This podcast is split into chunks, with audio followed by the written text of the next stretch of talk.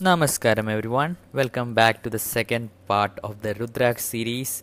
So I'll be answering the next series of questions in the Isha Shopee article. So here we go. Rudra- Rudraksh Q&A part 1. Rudraksh have been a significant mark in our culture over many years. With such popularity comes many questions. Let's dig deeper into the most asked Rudraksh, quest- Rudraksh questions in these in this three-part series. Do Rudraksh always have 108 beats? 108. No. Traditionally, the number of beats in traditionally the number of beats is 108 plus 1, the bindu. It is recommended that an adult should not wear a mala with less than 84, 84 beats plus the bindu, but any number over that is fine. Depending on the size of the Rudraksh seeds, the mala will the mala will have varying number of beats. Next question. Are the smallest Rudraksh seeds more spiritual by nature? All Panchamukhi Rudraksh have the same quality, impact, and benefits regardless of the size. You can choose any of the seven sizes depending on your preference. The smaller beads are rare to find, hence the difference in price. Can I share my Rudraksh with someone else?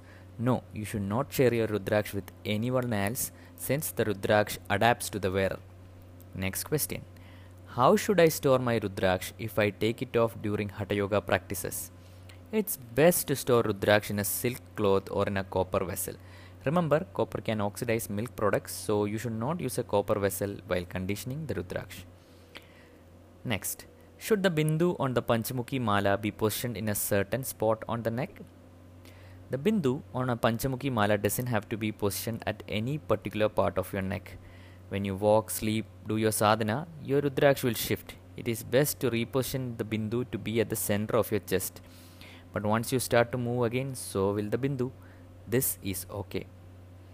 How can we tell if a Rudraksh has lost its vibrancy?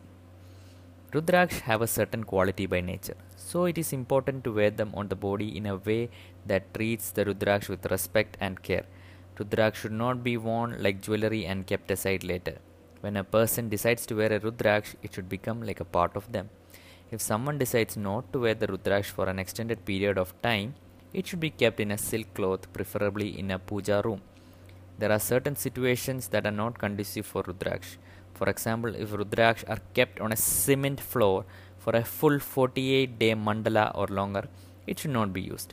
Conditioning will not help in reversing the process. Rudraksh in this state should be buried in the soil if possible or offered to a body of water like a river or well.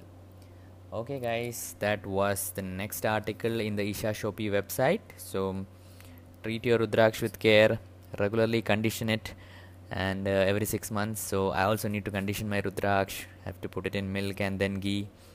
So, I think I'll do it today. Mm, so hope you guys are finding this um, you know um, information useful. Do share it with someone you know who wants to buy a rudraksh.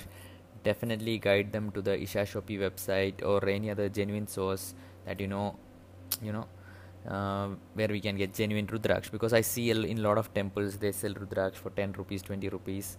We do not know what kind of beads these are. And rather than uh, working in for well-being of a person it would do the opposite effect.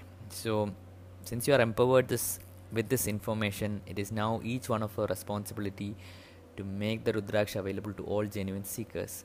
So do whatever it is that you can to help people get this powerful tool. So yep. So hope you guys are uh, liking this podcast. I would highly recommend that you start your own podcast.